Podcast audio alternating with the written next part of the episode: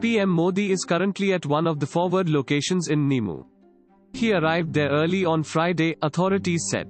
He is interacting with personnel of the Army, Air Force, and ITBP. Located at 11,000 feet, this is among the tough landscapes, surrounded by the Zanskar Range and on the banks of the Indus. PM Modi is expected to visit the second forward area of Thiksey to address the troops after which he will return to Delhi. ANI sources, on Thursday, had noted that CDS Rawat will be instructed by the 14 corps officials. The Prime Minister may meet soldiers wounded in the clash with the Chinese PLA as well, authorities said.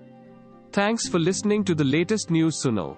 Download the latest news Suno app or visit latestnewsuno.com. Subscribe to our podcast on Spotify, iTunes or Google Podcast. Ab news Suno bus 60 second mein.